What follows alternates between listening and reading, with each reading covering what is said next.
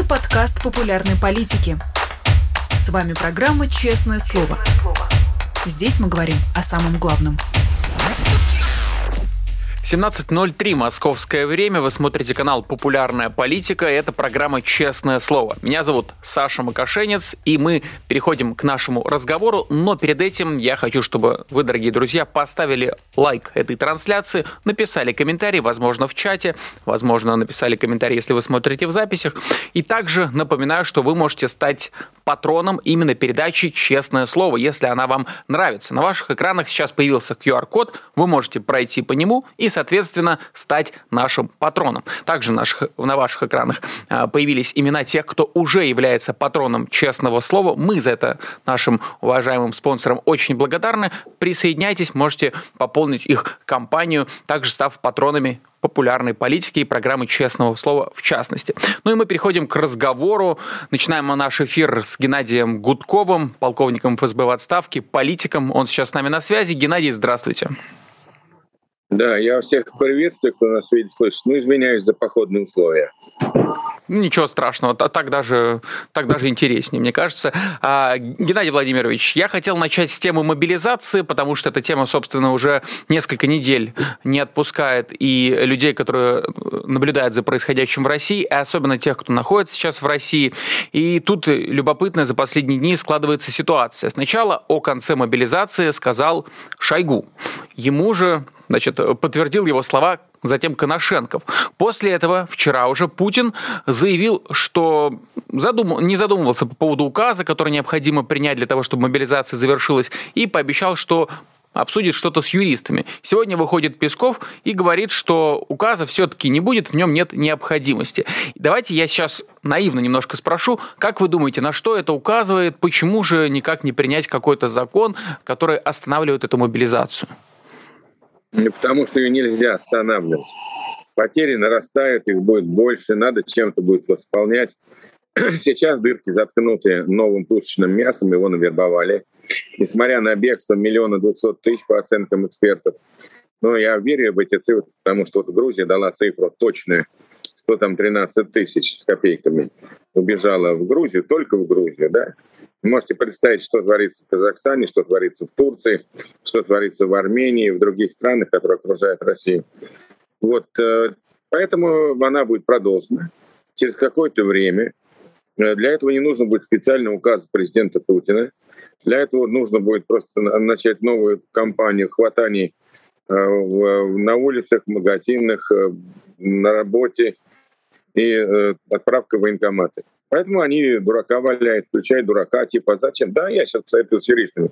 Но вообще Путин юрист на самом деле, и уж он обязан им быть, занимая должность президента, ну, так сказать, совершенно незаконно, на мой взгляд.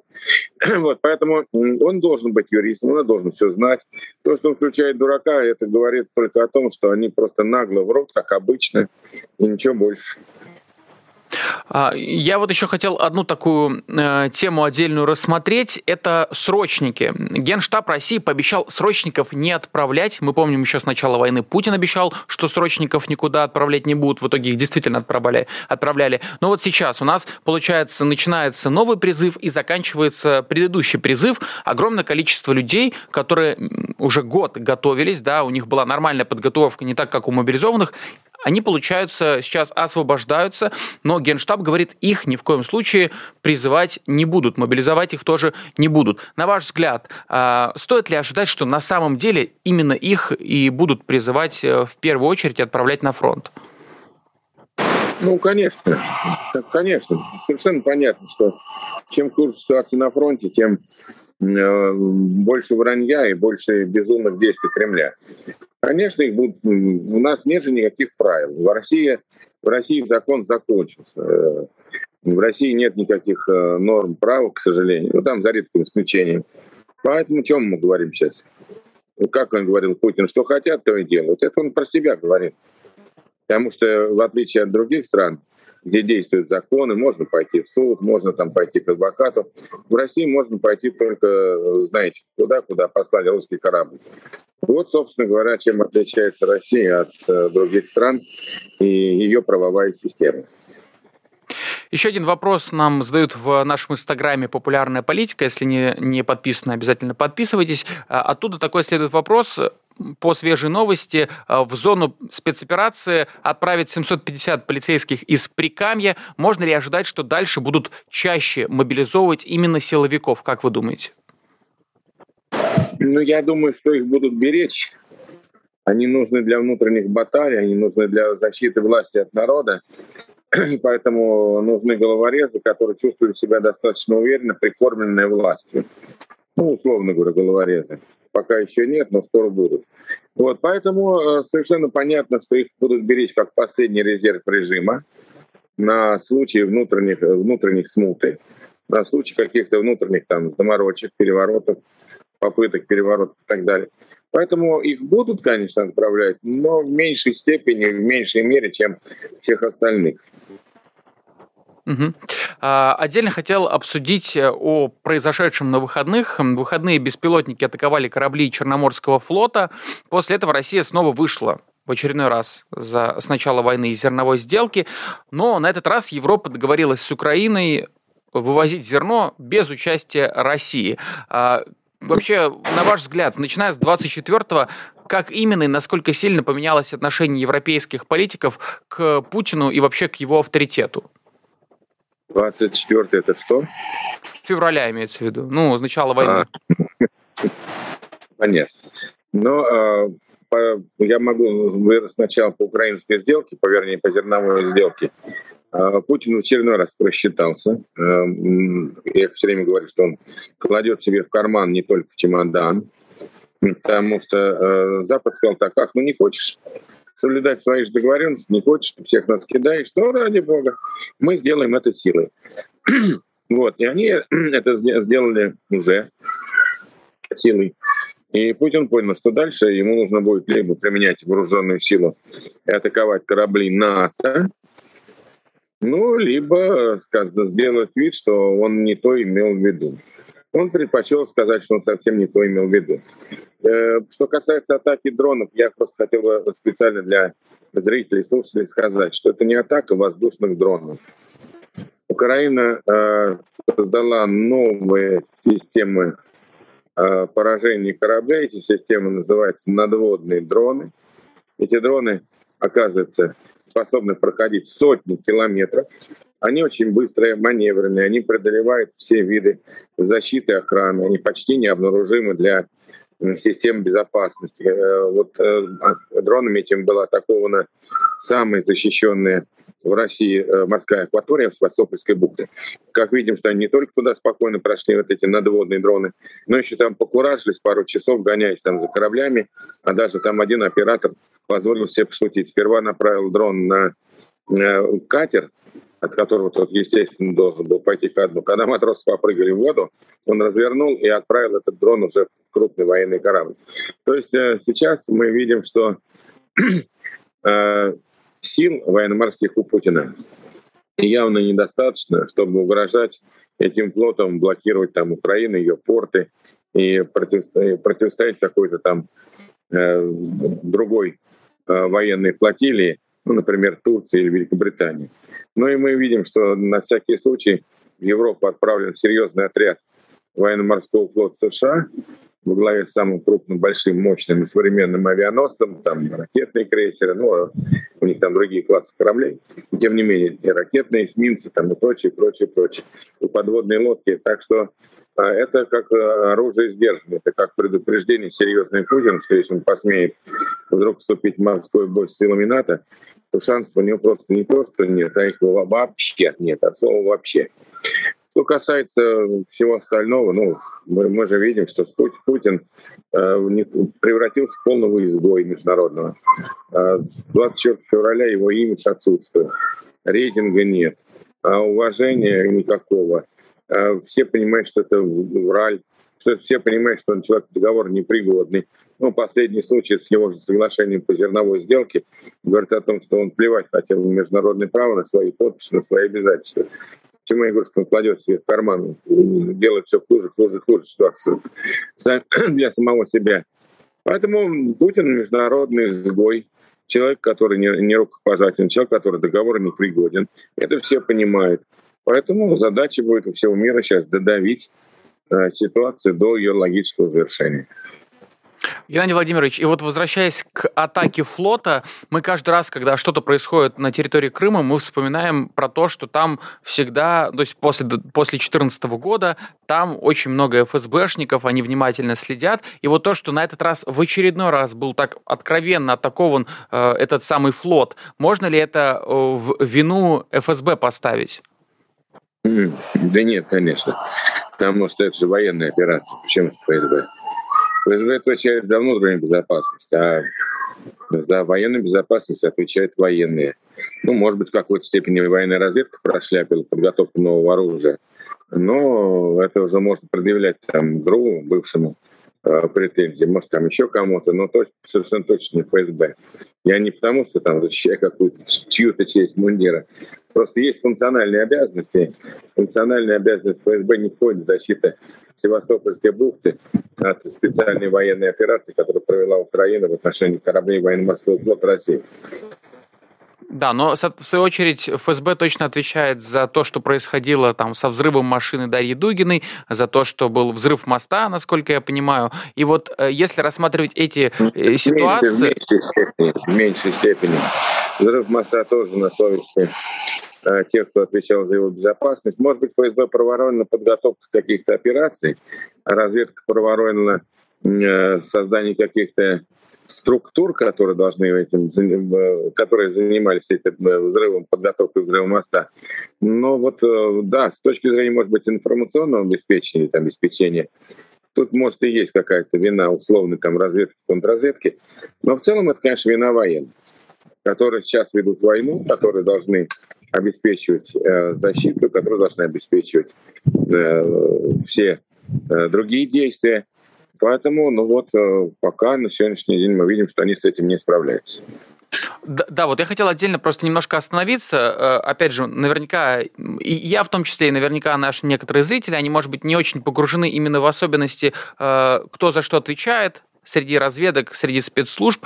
И вот если оценивать, допустим, роль эф эс бэ, начиная, опять же, с двадцать четвёртого э, числа, заканчивая нынешним э, моментом, насколько их статус поменялся? Сейчас они в опале или, э, или нет? Насколько можно говорить о том, что они там провалились, начиная с двадцать четвёртого числа, обеспечивая безопасность? Или, или это будет преждевременно? Боюсь, что это преждевременно, потому что в первую очередь, это должна быть оценка военных рисков. Это уже не задача эф эс бэ. Ну, хотя тоже в какой-то степени. Нет, безусловно, оценка стратегических рисков входит в компетенцию эф эс бэ, но в большей степени входит во внешней разведке. Я не знаю, там кому что было поручено, кто занимался главным, главным ведомством Украины, там ГРУ, контрразведка или разведка. Мне сейчас сложно сказать, это надо там у них самих спросить, кто отвечал. Но эф эс бэ должно иметь подразделение разведывателей, называется разведка с территории, или там разведка как-то по-другому. Они обычно имеют свои разведные подразделения, и уж совершенно точно там работают в приграничной полосе и прочее. Ну, можно сказать, что они и провалились, хотя я думаю, что там никто не провалился, просто была безумная идея Путина по-любому атаковать Украину, развязать войну, захватить ее. Ну, а все остальные лишь только мы подмахиваем. Хорошо, а тогда давайте перейдем к военной разведке. Да, с эф эс бэ мы вроде разобрались. А как бы вы оценили работу военной разведки, опять же, начиная с начала войны, или, может быть, за последний месяц они как-то особенно ярко проявились или особенно ярко провалились? Ну, подсыпать новичок и кого-то там стрелять, взрывать, они вроде бы там... Да тоже нельзя сказать, что научились, провалились по полной программе. Нет, качество военной разведки плохое. Качество развед... военной разведки плохое. Не проспали на контрнаступлении под Харьковом. Они не оценили потенциал украинской армии. Они не оценили многие другие действия, которые происходили. И поэтому совершенно понятно, что в условиях деградации самой власти, она происходит по всем направлениям, трудно было ожидать, что есть какие-то здоровые звенья этой системы власти, которые прекрасно работают. Раз сама власть деград... деградационная, раз сама власть, власть жуликов, боров, раз сама власть подвержена коррозии и деградации, ну а что мы можем ждать там, от разведки? Там такие же люди сидят, такие же чайники, такие же э, принципы там, э, уме... лояльности и вороватости, видимо, там насаждаются. Поэтому что мы хотим? Э, отрицательная селекция кадров, она э, во всех направлениях ведь идет. Она не может там быть только в области морали и нравственности. Это идет. Вот мы собираем и отбираем безнравственных и аморальных, способных выполнить любой преступный приказ. Но одновременно с этим мы и набираем бездарных, и, э, э, которые не способны, бездарных и непрофессиональных. Вот и все. Поэтому, когда мы получаем в конечном итоге результат, он отрицательный. Потому что это идет отрицательная селекция кадров по всей путинской вертикали власти. Вороватость и лояльность – два ключевых социальных элита, которые организованы самой путинской системой. Остальных мы не замечаем. Ну, остальных элит.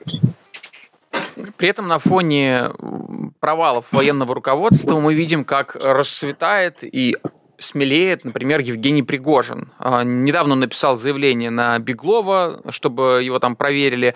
Критикуют при этом Минобороны регулярно, конкретно генерала Лапина. С чем вы связываете такое его поведение? То есть он действительно становится какой-то ощутимой силой? Да я не думаю. Нет, он, может быть, при данном раскладе является какой-то силой, какой-то, каким-то фактором. При данном раскладе. Но данный расклад заключается в том, что Путин его держит при себе. Он его использует, и ему что-то поручает. И его устами озвучивает то, что сам бы не хотел озвучить. Ну, например, там, начало наката на генералов. Да? Он не хочет самому начинать эту историю. А вот есть, дескать, у нас там э, отвязанные Пригожин и Кадыров, которые там несут все что угодно, а наша задача только реагировать.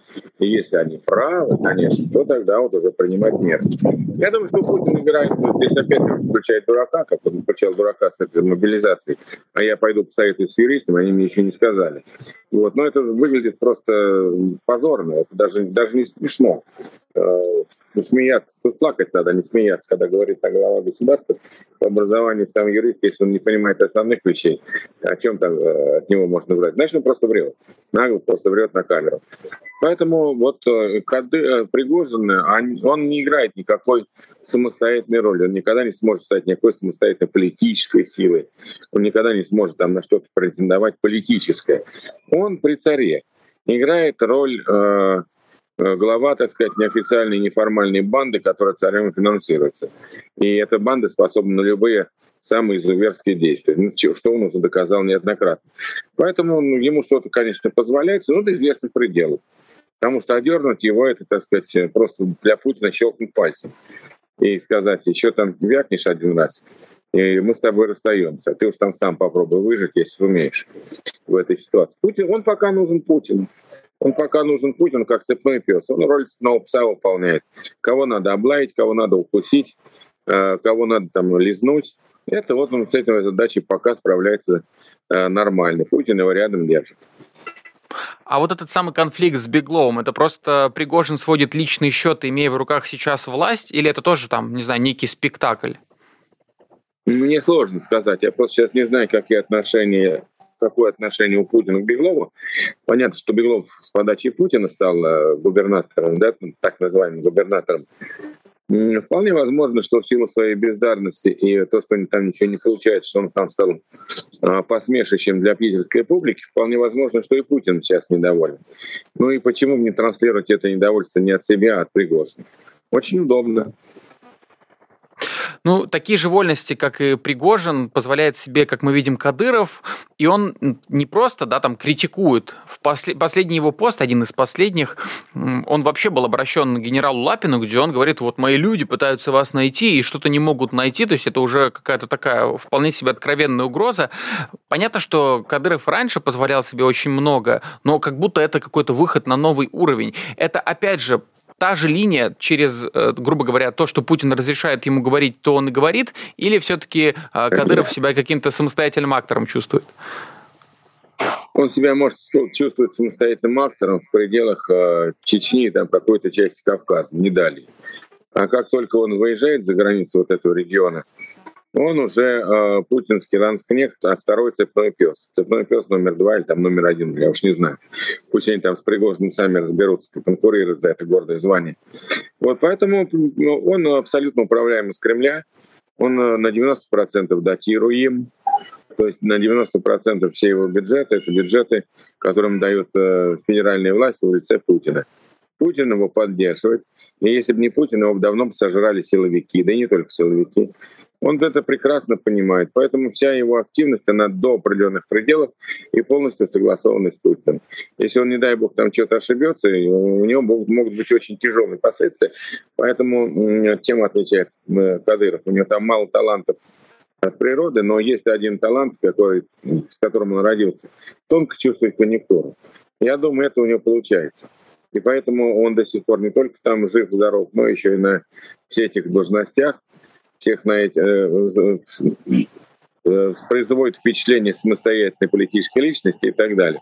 И это все результат того, что он очень точно, четко понимает сложившуюся и существующую на сегодняшний день конъюнктуру в Кремле.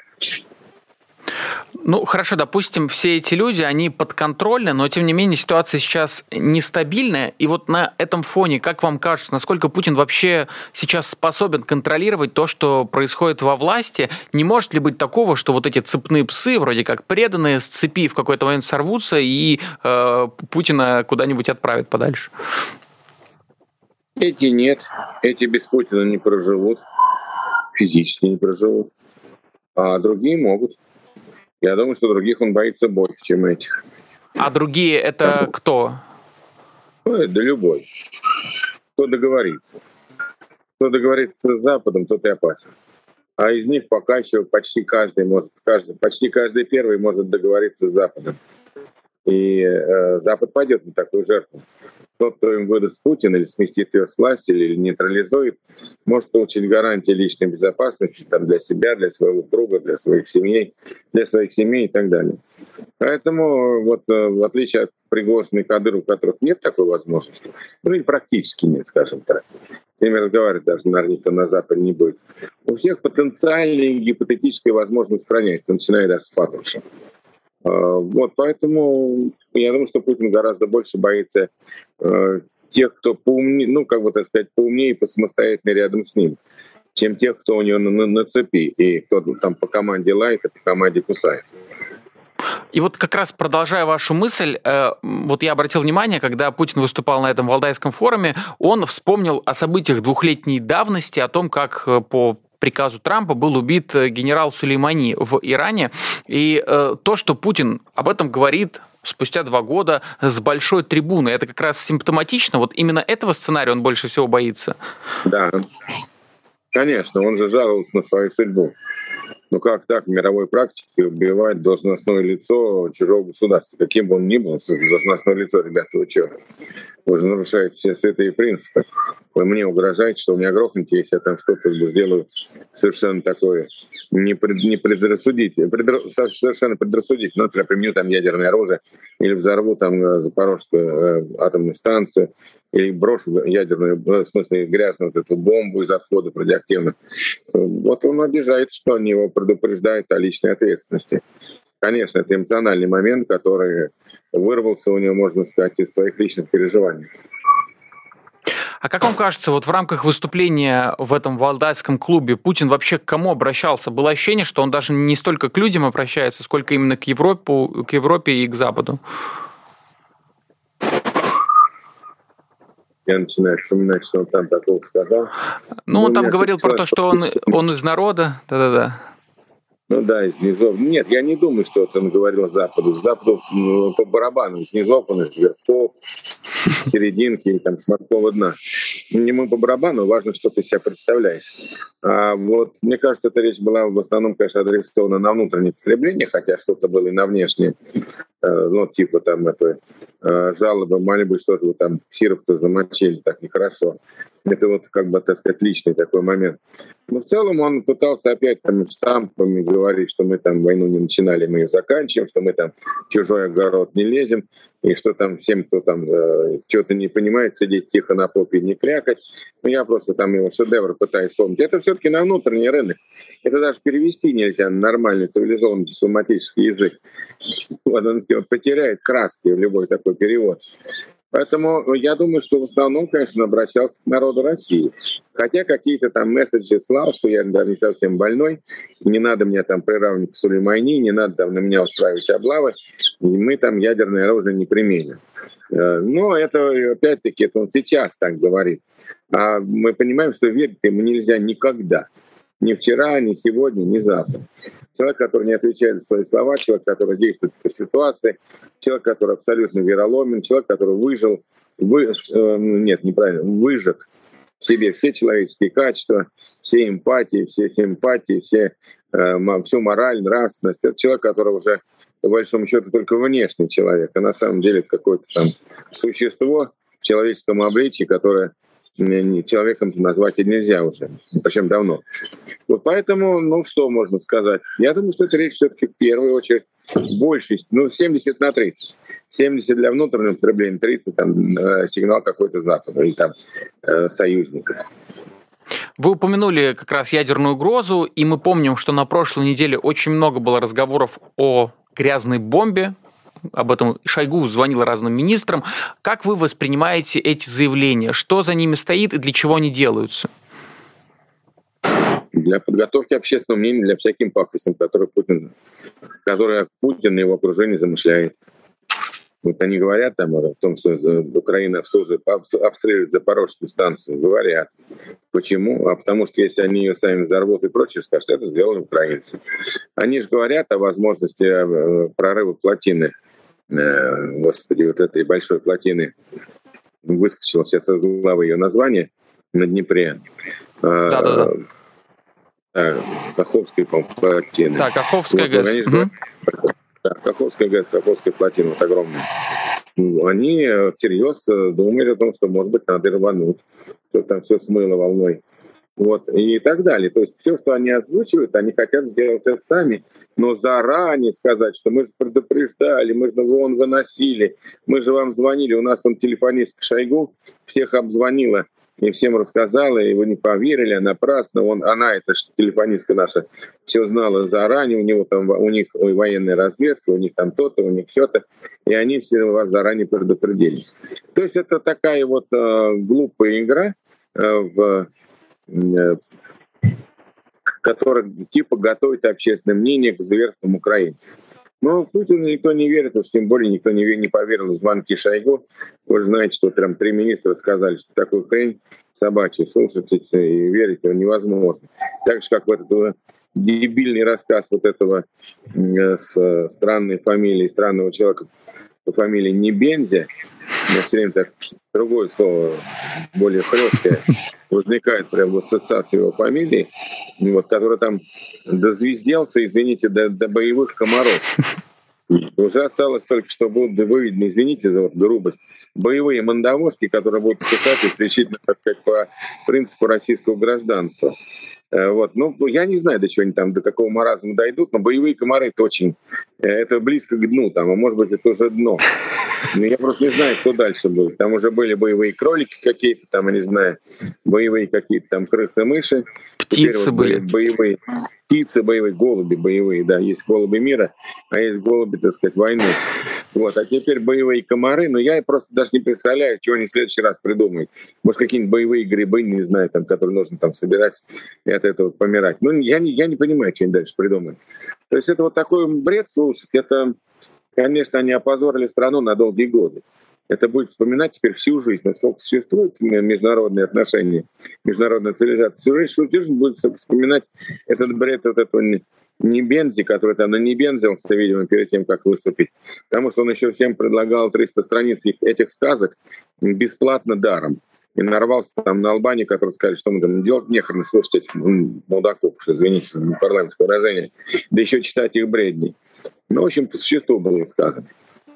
А вот смотрите, получается, у нас есть вот эти разговоры про Комаров, шантаж этой грязной бомбы. Мы помним, был еще зерновой и остается зерновой шантаж, энергетический шантаж Европы, атака по энергообъектам Украины, видимо, тоже для того, чтобы шантажировать. Как вы думаете, означает ли это, что у Путина просто уже военных каких-то способов эту войну выиграть не осталось? Ну, это, это, это вы, вы задаете вопрос, понятен ответ. Конечно, не осталось. Конечно, про военные поражения в войне очевидно, это вопрос времени. Не очень длинного времени, не очень долгого времени. Поэтому надо гадить, надо наводить ужас, надо, так сказать, совершать безумные действия, заявлять о еще более безумных действиях. А вот кто-нибудь испугается, дрогнет и скажет: ну давайте с этим, ладно, идиотом поговорим, потому что он все-таки хоть и идиот, но он может натворить еще больше. Давайте попробуем узнать, чего он хочет, чего ему нужно. Собственно говоря, Путин этого и добивается. Поэтому отсюда удары по, по инфраструктуре Украины, людей оставить без тепла, без электричества, без воды. Поэтому надежда, что Европа замерзнет, хотя Европа ни хрена не мерзнет. Я сейчас нахожусь в Европе, сижу вот в этой легкой куртке, а вообще-то уже ноябрь.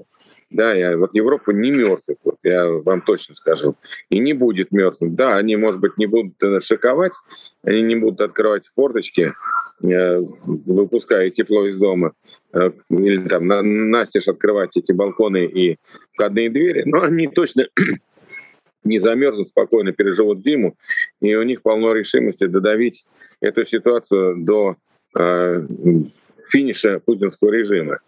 Вот, поэтому вот эти все надежды на то, что кто-то испугается, дрогнет, мне кажется, они совершенно бессмысленны. Ну, Путин уже вообще надеется на чудо. Видимо, там ему какие-то шаманы нагадали или какие-нибудь там оккультные эти, оккультных дел мастера. Он надеется на какое-то чудо, что в Америке революция произойдет, что Европейский Союз развалится, что эти инопланетяне пролетят на своем звездоходе, ему помогут. Я не знаю, на что он надеется. У меня это, он, он мне все больше и больше напоминает фюрера Третьего рейха конца, так сказать, там сорок четвёртого года или там середины, ну, второй половины сорок четвёртого года, когда всем уже было понятно, что жопа неминуемо полная, а фюрер еще в этом сомневался, надеясь то на чудо оружия, то на чудо обстоятельств, то на чудо еще чего-то. Вот Путин примерно мне напоминает вот э, Гитлера там второй половины сорок четвёртого года, который все еще надеется на чудо. Геннадий Владимирович, ну, э, попробую, скажем так, э, поспорить с позиции российской пропаганды. Они вам скажут: ну как же, мы на войне, мы еще на войне и на фронте можем победить. Смотрите, у нас прошла мобилизация, огромное количество людей мобилизовано. Еще, может быть, будет вторая волна, об этом мы стараемся не говорить, но, тем не менее, вторая волна может случиться. И нам, например, Иран поставляет оружие, мы переделаем это под вывеской «Герань-два» и, и так далее. Но, тем не менее, у нас есть еще какие-то военные партнеры, поэтому не все так однозначно. Ну, нет у них никаких военных партнеров, кроме э, Ирана с его херанью. Вот, э, он же Шахид сто тридцать шесть э, и там другие дроны. Но и, Ирану сейчас тоже хвост прижмут. Э, уже там разорвали с ним ядерную сделку, уже готовят новый пакет санкций, уже готовят новый пакет ограничений. Ему мало не покажется. Это во-первых. Во-вторых, Иран не способен обеспечить Россию и вот эту широкомасштабную войну каким-то оружием. Но они в чем-то помогут, что-то такое. Но вы же знаете, что эти мопеды, которые летят в Украину, они, конечно, бьют по жилым зданиям, но они в военный э, ход событий никакого э, перелома, или влия... перелома не вносят и влияния не оказывают. Поэтому э, я не, не верю там, что... Какие еще союзники? Китай не союзник, Индия не союзник. Кто еще? Государство Вануата? Ну хорошо. Может быть, оно отправит одну бронемашину и сумеет, так сказать, запихнуть ее на какой-нибудь свой корабль единственный. Какая, какая еще страна может помочь? Ни одна страна сейчас не полезет, потому что э, Россия признана и признается потихонечку государственным террористом и спонсором терроризма. А это означает очень серьезные юридические последствия для всех, кто с ней сотрудничает. Юридические последствия даже не только там для дипломатов и прочих, кто себя называет таким именем, а последствия для сан... для компаний, которые попадают под вторичные санкции. И никому это, в трезвом уме, здравой памяти, совершенно не нужно попадать под вторичные санкции и лишаться доходов, рынков, персоналов, технологий, лицензий и прочего, прочего, прочего.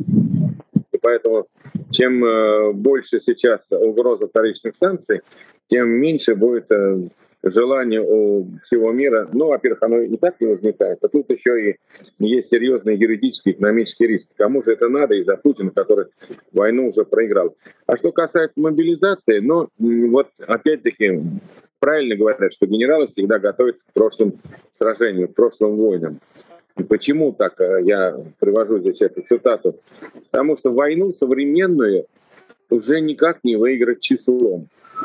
Мы же видим, что вот та же, вот та же атака флота показала, там ни одного человека не было. Не было ни одного там, моряка, офицера, там, стрелка, наводчика, не знаю кого. Это были дроны, это были автоматы, которые атаковали без людей, атаковали корабли. То есть сегодня войну выигрывают не людьми, а технологиями, наукой, техникой, современными системами наведения и обнаружения. И, и, и сегодня вот э, разрушительная мощь оружия современно столь велика, что э, завалить э, противника трупами своих солдат и офицеров уже невозможно. Последний раз, когда это было, наверное, возможно, и это делал Сталин, заваливая трупами советских граждан э, окопы э, своего противника, потому что по-другому они воевать не могли и не умели. Вот, там тоже была деградация полная. Поэтому сейчас, сколько там не призывай, но это просто увеличит поток гробов. Потому что там, когда тебе на голову падает, падает точненько Хаймерс и поражает все вокруг, ну, не имеет значения, сколько там народу находилось. сто человек, двести или тысяча, да, там. Все это горит синим пламенем. Ну, к сожалению, это или к счастью, не знаю, к счастью, наверное, это так. Сегодня числом войну не выиграть. Да уж давайте там по-честному говорить. Не такого же большое число граждан России по сравнению с Украиной. В Украине там сорок два, предположим, миллиона, в России там сто сорок два. Да, это, конечно, там в три с половиной раза больше, но украинцы воюют на своей территории и при поддержке всего мира. В этом смысле войну никак у них не выиграть, потому что со всем миром воевать нельзя. Путин это, к сожалению, не понял или понял только сейчас, пытается истерить. Надо было думать об этом раньше, когда его предупреждал Байден в Швейцарии, когда ему звонил Макрон по своему, так сказать, там, убеждению, что лучше худой диалог, чем добрый, добрая война, да? И когда там ее предупреждала Меркель, а потом Шольц, он не внял этим предупреждением, решил воевать со всем миром. Но сейчас вот он пожинает плоды своих идиотских решений. Ну вот вы сказали, что, возможно, расчет был на то, чтобы забросать, условно говоря, Украину трупами этих самых мобилизованных, и вот со стороны, может быть, тоже так кажется, что мобилизация просто должна помочь как-то сдержать контрнаступление да. хотя бы. Да, и от... да, для этого ее и делают, чтобы затянуть войну. Конечно. И вот сейчас указ не подписывается, значит, есть расчет, что будут еще какие-то волны мобилизации. Выходит, Путину вообще выгодно такое состояние долгой затяжной войны, в которой, ну, в состоянии даже вечной войны, как вы думаете? Конечно. Если бы можно было затянуть на вечно, он бы ее затянул. Но беда в том, что растет мощь армии украинской, растет масштабы помощи. Я все-таки жду и надеюсь, когда там появится современная авиация, всякие эф пятнадцать, эф шестнадцать и им подобные самолеты. Там же решается вопрос об А десять, вот этот штурмовик, который прекрасно уничтожает там танки. Немерено, пачками, десятками уничтожает один самолет. Вот поэтому совершенно понятно, что э, нарастает мощь украинской армии, ее возможности, в том числе наступательные, и теряется мощь российской армии. Ее. Она, во-первых, деморализована, они же не могут не понимать, что они на чужой, в чужой стране воюют с народом. Они это прекрасно понимают. Может, там первые две недели, может, там что-то, кто-то что-то в иллюзиях пребывал, пребывал. Сейчас все иллюзии закончились. Поэтому, естественно, такой армии на территории чужой страны выиграть войну невозможно, когда ты воюешь против всего мира.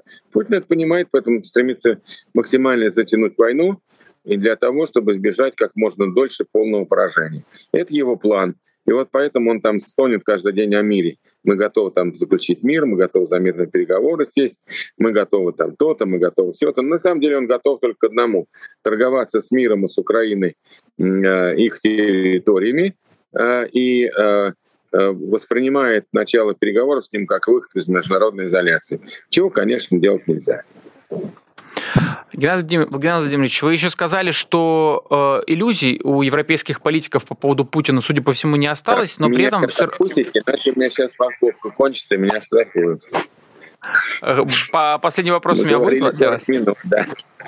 Хорошо, давайте, последний давайте. вопрос задам по поводу э, европейцев, э, европейских политиков. Вы говорили, что иллюзий-то по поводу Путина уже у них не осталось, но при этом украинцы часто говорят, что все-таки военной помощи, особенно в отношении ПВО, не хватает, что еще как будто нет какого-то понимания европейцев, что нужно обеспечить, э, закрыть небо для украинцев и так далее. Вот как вы думаете, с чем это связано? Я думаю, что это связано с тем, что э, всегда оружия нужно больше и еще больше.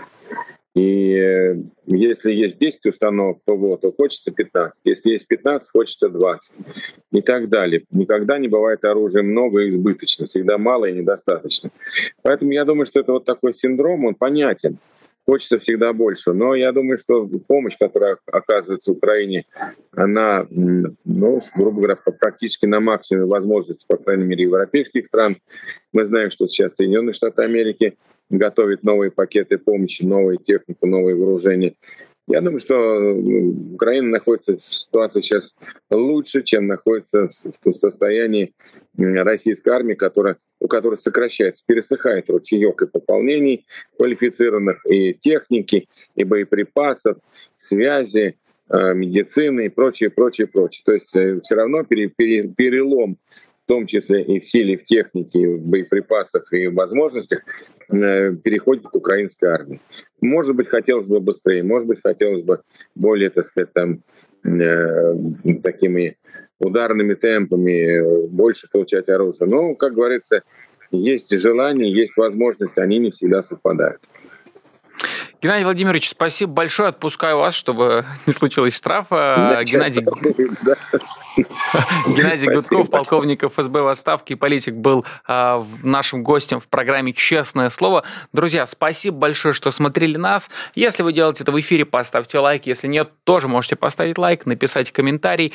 Большое спасибо, что посмотрели этот эфир. Э, с вами был Александр Макашенец, программа «Честное слово». Не забывайте про то, что вы можете стать патроном конкретно программы «Честное слово». Мы будем вам за это очень и очень а, благодарны. На этом все. И в девятнадцать ноль ноль будет наш вечерний эфир. А в правом углу экрана, вы обратили внимание, уже появился ку ар-код, по которому можете пройти и стать нашим патроном.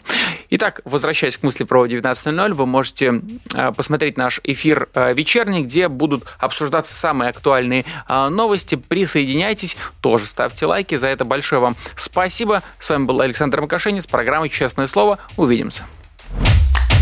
Вы слушали подкаст «Популярные политики». Мы выходим на Apple Podcast, Google Podcast, Spotify и SoundCloud. А еще подписывайтесь на наш канал в YouTube.